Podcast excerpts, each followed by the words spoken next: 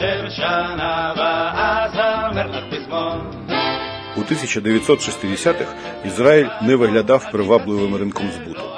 Країна з населенням всього 2,5 мільйонів осіб, здебільшого недавніх емігрантів, високе безробіття, великі соціальні витрати, зростаюче від'ємне сальдо торгового балансу, двозначний дефіцит держбюджету і двозначна ж інфляція. Нарешті, непомірні витрати на оборону в умовах війни на виснаження, яку тоді вів проти Ізраїлю Єгипет за підтримки СРСР. Постійні обстріли та авіанальоти, в поєднанні з терористичними атаками, покликаними довести економіку Ізраїлю до краху. Але й безнадійною ситуацію теж назвати було не можна. Відтоді, як 1964 року ізраїльський прем'єр Леві Школь уперше відвідав Білий дім, відносини між США та Ізраїлем неухильно розвивалися. У відповідь на посилення радянського впливу в арабському світі, президент Річард Ніксон оголосив Ізраїль головним стратегічним союзником на Близькому Сході, і розмір економічної допомоги США цій країні миттєво зріс у 5 разів. Тільки на військову допомогу союзнику Пентагон витрачав наприкінці 60-х близько $1 мільярда на рік. Ще стільки ж Ізраїль щорічно отримував як пожертвування від єврейських організацій з усього світу. За даними Центробанку Ізраїлю, у період з 1950 до 1970 року країна отримала із-за кордону фінансову допомогу на суму близько 10 мільярдів. Друзі, цей подкаст не розрахований на отримання доходів від реклами, тому я буду вдячний за вашу підтримку. Зокрема, запрошую підписатися на подкаст у Патреоні, адже лише там вам будуть доступні всі серії подкасту. Подробиці в описі до цієї серії. Мілітаризація економіки Ізраїлю стимулювала зростання металургії, машинобудування, радіоелектроніки, нафтохімії. Зростанню сприяло й те, що до кінця 60-х основний потік репатріантів в Ізраїль становили не вихідці з відсталих країн Азії або Північної Африки, а євреї з Європи, США, Південно-Африканської Республіки та СРСР. Близько половини з них були люди з вищою освітою. Приблизно такі вступні дані розглядав 1969 року міжнародний відділ «Данон», провідної французької компанії на ринку молочних продуктів, коли вивчав пропозицію ізраїльського підприємця Міхаеля Штрауса. До речі, засновник компанії «Данон», лікар Ісаак Карасу, зайнявся в Іспанії виробництвом йогуртів після того, як прочитав роботу харків'янина Іллі Мечнікова про кури з болгарської молочнокислої бактерії. Спочатку йогурти «Данон» продавалися в аптеках, як дитячі шлункові ліки. За переїзд компанії «Данон» до Парижа Франція має також дякувати лабораторії Мечнікова при інституті Пастера. Вона постачала «Данон» бактерії для йогуртів. Ділові відносини «Данон» із сімейною компанією ізраїльтянина Штрауса почалися 7 роками раніше, з господарської суперечки. Міхаель, який вивчав технології переробки молока у Швейцарії, привіз на батьківщину рецепт вершкового сиру «Жерве» і в 1962-му налагодив його виробництво. Автором рецепта був Шарль Жерве, легенда сиромолочної галузі. На той час його компанія об'єдналася з «Данон», і сировар, який виявив ізраїльський контрафакт, пригрозив Штраусам судовим позовом, вже від імені «Данон». До речі, Шарль Жерве у 1920-х випускав вершкове морозиво на паличці в шоколадній глазурі і продавав його в одному з кінотеатрів Парижа, де в ті часи йшов документальний фільм про ескімосів «Нанук з півночі». З легкої руки одного з відвідувачів кінотеатру цей сорт морозива стали називати «ескімо». До честі Міхаеля Штрауса, тоді 62-го, він одразу ж вирушив до Франції і домовився про виплату роялті за використання рецепту сиру. 7 років по тому порядність у справах допомогли йому укласти з «Данон» угоду про стратегічне партнерство. Компанія «Штраус» стала ексклюзивним представником «Данон» в Ізраїлі і отримала доступ до технологій світового лідера галузі. Навряд чи керівники «Данон» припускали, що ця угода згодом призведе до появи другої за величиною продуктової компанії Ізраїлю і великого гравця міжнародного ринку. Полуниця з вершками.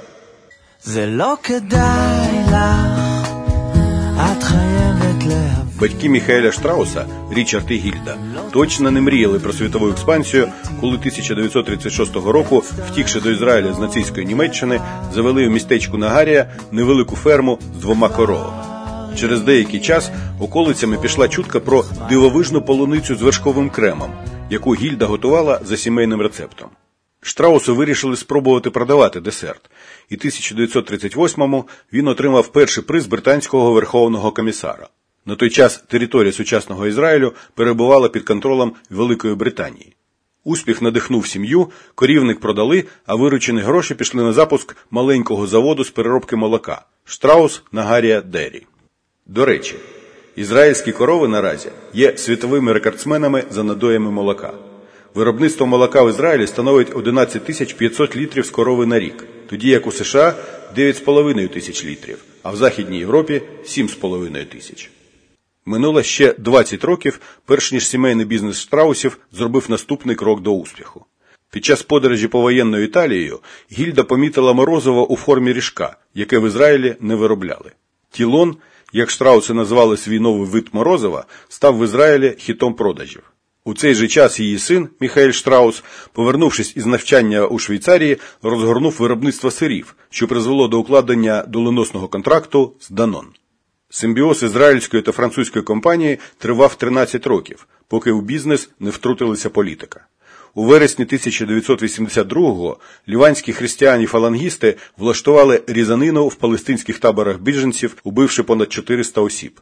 Ліванські християни були союзниками Ізраїля в арабо-ізраїльському конфлікті, тому їх злочин викликав сплеск антиізраїльських настроїв у світі. Тож Данон ухвалили рішення розірвати контракт зі Штраус. При цьому компанії зберегли хороші ділові відносини, і 1996-го Данон не тільки відновила ділове співробітництво, а й придбала 20% акцій колишнього ізраїльського партнера. На той час Штраус, яка вже перетворилася на групу компаній, оцінила переваги співпраці з міжнародними гігантами і могла похвалитися союзом із ще більш видатним партнером. 95-го року 50% однієї зі своїх компаній, виробника морозива, Міхаель Штраус продав Unilever, другій у світі компанії на ринку продуктів харчування. Але Данону Штраус привабила зовсім не співпраця ізраїльтян з Unilever.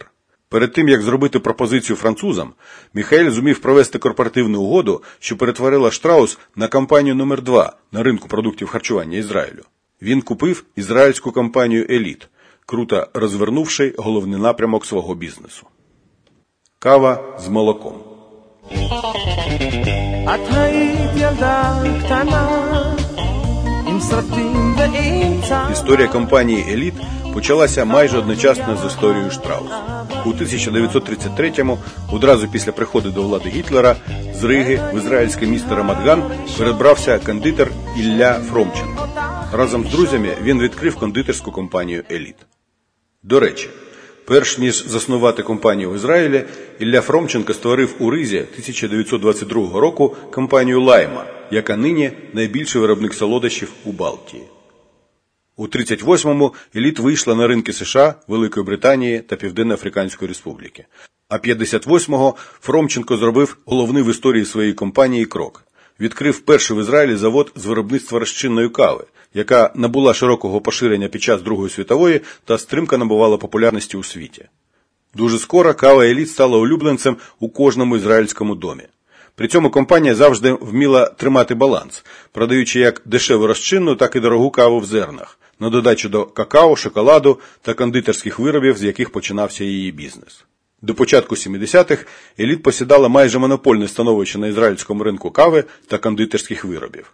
Проте нащадки Іллі Фромченко, які очолили компанію 81-го, продали її інвестору Давіду Федерману. У 1992-му Федерман повторив стратегічний хід Штраусів. Уклав договір з Пепсіко про виведення на ізраїльський ринок їхніх снеків «Читос» і «Рафелс». Крім того, користуючись падінням комуністичних режимів у країнах Східної Європи, «Еліт» виходить на пострадянські ринки. Перший завод з виробництва розчинної кави було запущено в Польщі 1991-го. У 96-му Федерман продав Штраусам 15% голосуючих акцій своєї компанії, а рік по тому «Еліт» повністю перейшла під контроль молочників. У підсумку в управлінні Міхаеля Штрауса опинилася друга за розміром продуктова компанія Ізраїлю, а партнерство з Unilever, PepsiCo і Danone створило сприятливий ринковий плацдарм. Поглинай або приєднуйся.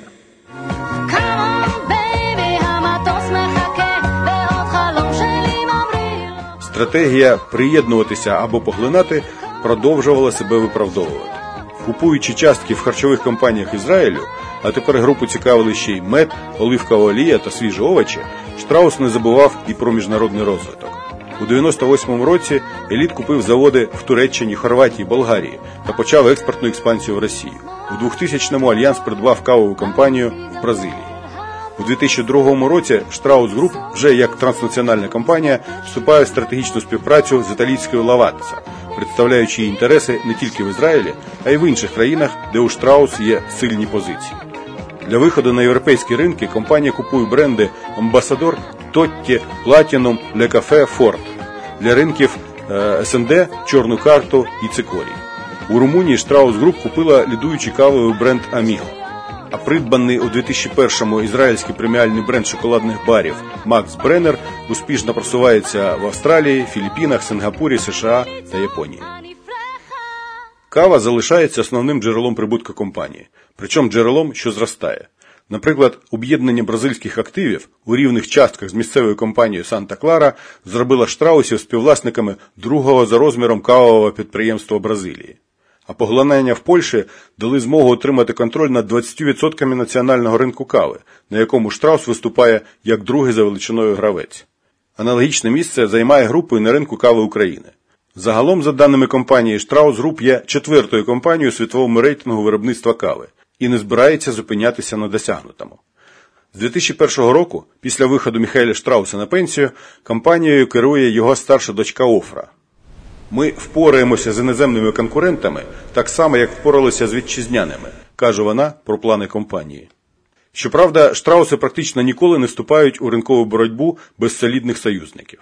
У рівних частках з Пепсіко Штрауси 2005 року придбали американського виробника середземноморської їжі та хумусу «Сабра». Новим перспективним напрямком діяльності Штраус Груп стало створення технології очищення питної води. У лабораторіях компанії розробляють фільтри, здатні очищати воду від усіх шкідливих компонентів, включно з бактеріями та вірусами, і зберігаючи необхідній людині мінеральний склад. І тут компанія пішла шляхом стратегічного партнерства, яке відкрило її ринки Китаю та Європи. У 2011-му Strauss Water підписала угоду про створення спільного підприємства з Haier Group, китайським гігантом, виробником побутової техніки та електроніки.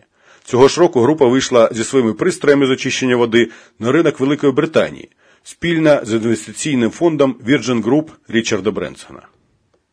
Чистий обсяг продажів Штраус у 2022 році склав близько 2,5 мільярдів доларів.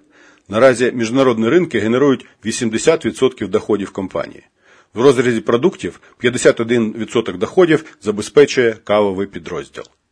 57% акцій Штраус Груп належать одному акціонеру – компанії Майкл Штраус Assets Limited, яка представляє інтереси родини засновників.